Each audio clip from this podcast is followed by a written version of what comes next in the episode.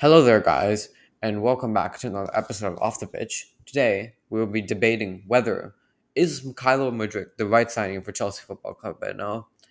And off the bat, I must tell you, I personally like the player. I like what he brings, but but Chelsea made the deal a bit more complicated and made the deal worse in some way.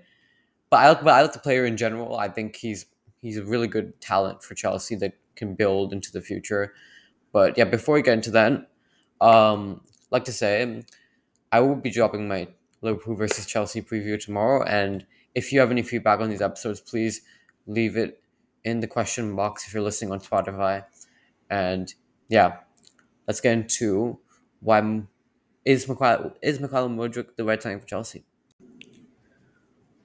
Off the bat, we have to look at the transfer fee and his wages and what Chelsea offered to Shakhtar Donetsk. Chelsea offered 70 million euros plus 30 million euros add-ons, which equates to 62 million pounds plus another 26 million pounds in add-ons, which for me is a bit overpriced, and I'll get onto my thoughts later. Um, 97,000 pounds per week. So Chelsea aren't overpaying him in terms of wages. So that means he has to work I'm I'm assuming he has bonuses because I don't think they would offer him that less, especially since we paid 100 million euros for this player. I'm guessing there's a we're paying add-ons bonuses to him personally once he starts performing well. So then we don't overplay. Pay, so then he has to work for his his income, which I find pretty good, to be honest. And looking at his stats, he's he's only had one really good season However, he scored three goals in Champions League in six appearances. He scored 45% goals in the in the league since the Ukrainian league started, which for me I thought was pretty good. So he is clinical in some way. I would say this kind of suggests to me that he is clinical, but we have to see that with Chelsea. We, we don't know yet. Um, he scored 63% um, of, of Shakhtar Donetsk goals in the Champions League and again, suggests to me that he is clinical. He knows how to shoot. Uh, yeah, two assists in the Champions League also. Uh, yeah, I would say pretty pretty good stats for a 21 year old. However, it comes with a few complications of the transfer fee making this deal a bit worse than I expected it to be. Because initially we thought Mykhailo Mudryk was going to go to Arsenal. Uh, it looked like he he was following uh, he was watching Arsenal games. He was talking to Mikel Arteta and Zinchenko from um, Arsenal since he is a Ukrainian and they have his, a Ukrainian link.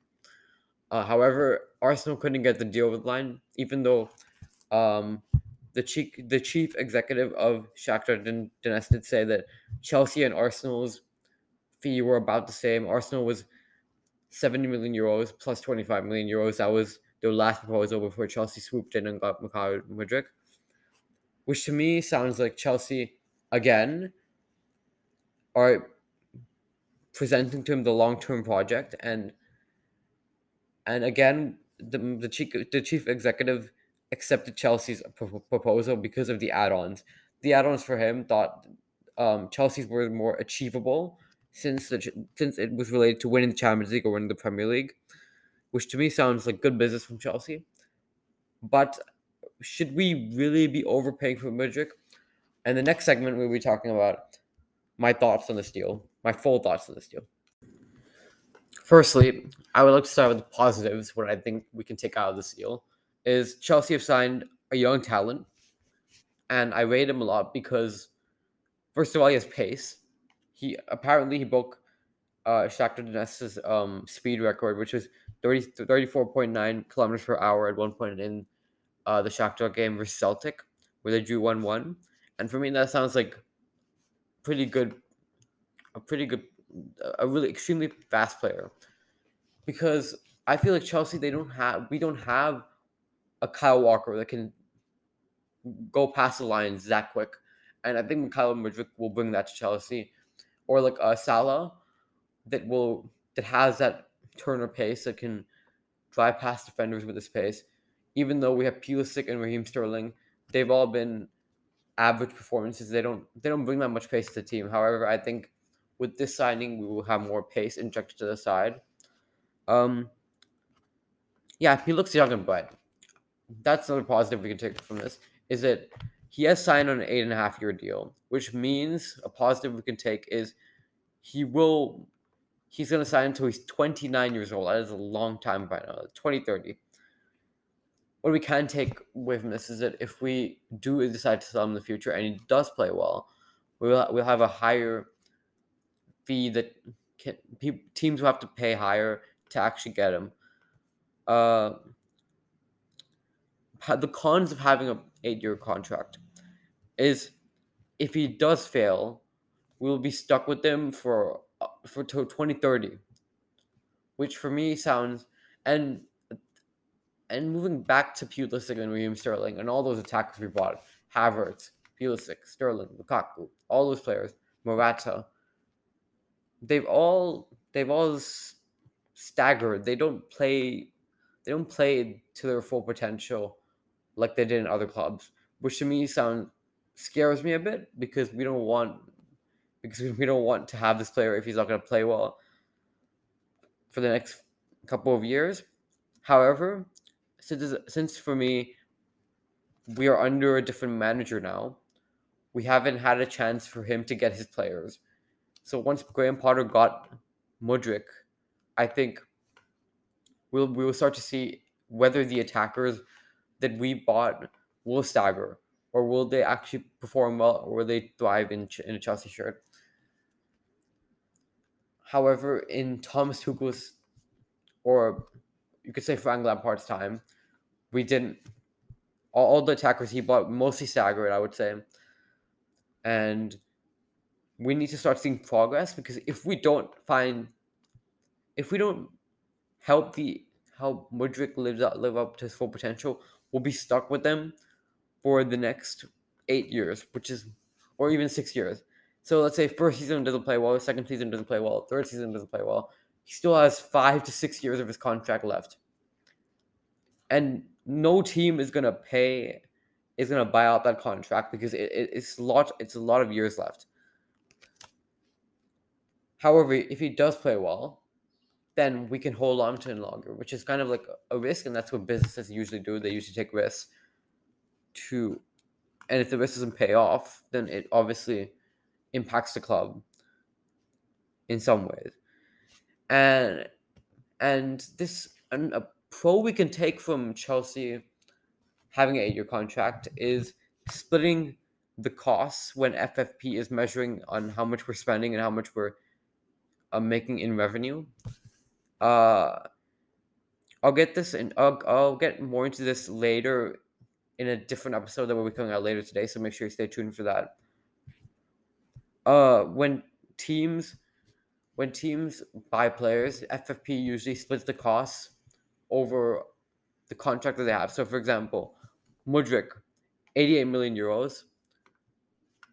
FFP divides it by the contract. So it'd be 80, 80 million euros divided by 8, which would be 10 million euros a year. That means technically this year we've only paid 10 million euros, and FFP, financial fair play, will only count it as 10 million euros, not 88 million and to me to to me it seems like good business and good thinking by Chelsea. But again, it comes with a risk of if the player doesn't play well, then we're gonna have to hold on to him for a lot longer. And to to be honest, I think I think he will thrive. That's my personal opinion. I think he won't be like those attackers because I feel like we have a different manager now. And the one the attackers we bought in the summer or the year before that, those are not Graham Potter attackers. Those are Thomas Tuchel, Frank Lampard attackers. And once we truly see if Graham Potter signings can actually thrive in a Chelsea shirt, then maybe that's when we can start measuring these atta- these attackers that he's bought in for us, and we can start, you know, thinking, oh, maybe maybe he is he is actually telling Todd, Todd Boehly to get Mudryk. It's not just Todd Boehly uh, buying pl- players that are that are on the market and other teams trying to buy because recently Boehly has been trying to get players that other clubs have wanted. Felix, uh, João Felix, Man United and Arsenal wanted him. Wanted him. Turns out we got him. To be honest, I think João Felix, as mentioned before, I don't think Potter actually wanted him. I think it was mostly Boehly who pushed for the move. However, I think Mudryk, I think it would have been Graham Potter because I don't think Todd Boehly would have been willing to spend that much money at, even like even if because we spent a lot of money before, and I don't think he would be willing to spend a lot more money on Mudryk if Graham Potter didn't say so. And that's just my thoughts on it. That's yeah, and that's basically my thoughts on Mudryk. So let's get into the, get to another episode. Overall, I think Mudryk will. I think to answer the question, is he the right signing? I would say yes to an extent.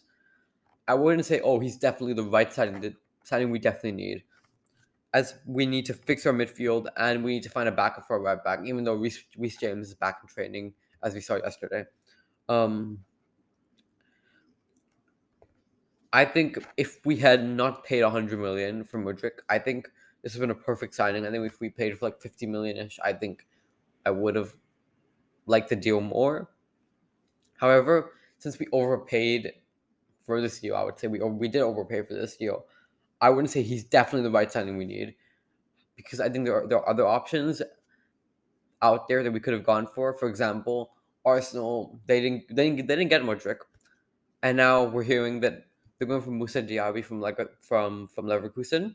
So that proves to me that um they're just going for other options rather than just overpaying for players that they don't truly need. Because Arsenal's uh Arsenal's transfers recently have all been really really thought thought through and really really good because of the performances we've seen on the pitch by William Saliba, for example, Gabriel, Gabriel Jesus, and yeah, I think yeah. So he he is the right signing to an extent.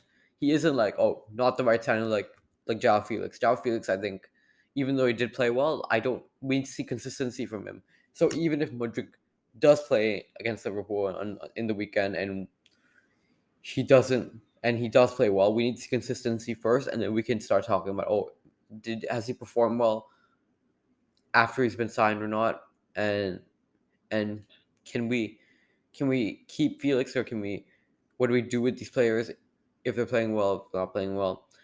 Uh, yeah, that's basically it for the episode. Thank you guys for listening, and I'll catch you guys later in a in a next in uh, a different episode.